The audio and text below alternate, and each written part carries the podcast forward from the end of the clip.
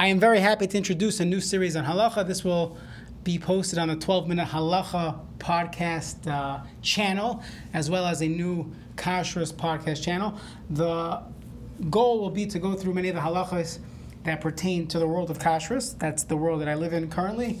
But the focus will be on a consumer, what you do in your home, in your kitchen, what goes into the products that you eat, and we will focus on the practical part of the halachas. For example, we, go, we the first topic we will do is the halachas of chadash, of eating from the new grain. There's a whole section in those halachas regarding harvesting, but very few from uh, Shomer Shabbos people actually own land, especially in Chutz La'aretz.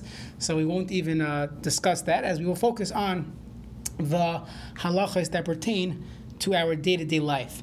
So it is appropriate, and you'll see over the next few weeks that we are learning the halachas of Chadash at this time in July. We'll see why as we'll get to the harvest dates and we'll figure out all the details of the halachas.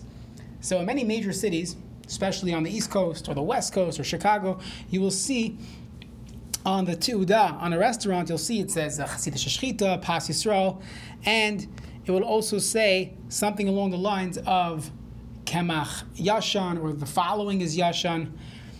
And the question is, what does that mean? Now, the truth is, Yashan is a made up term.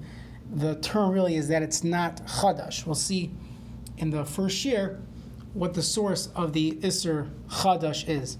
Many uh, companies, on their packaging, on the cereal or bread, it will say Kemach Yashan. So, going to see what exactly goes into uh, Yashan versus Chadash.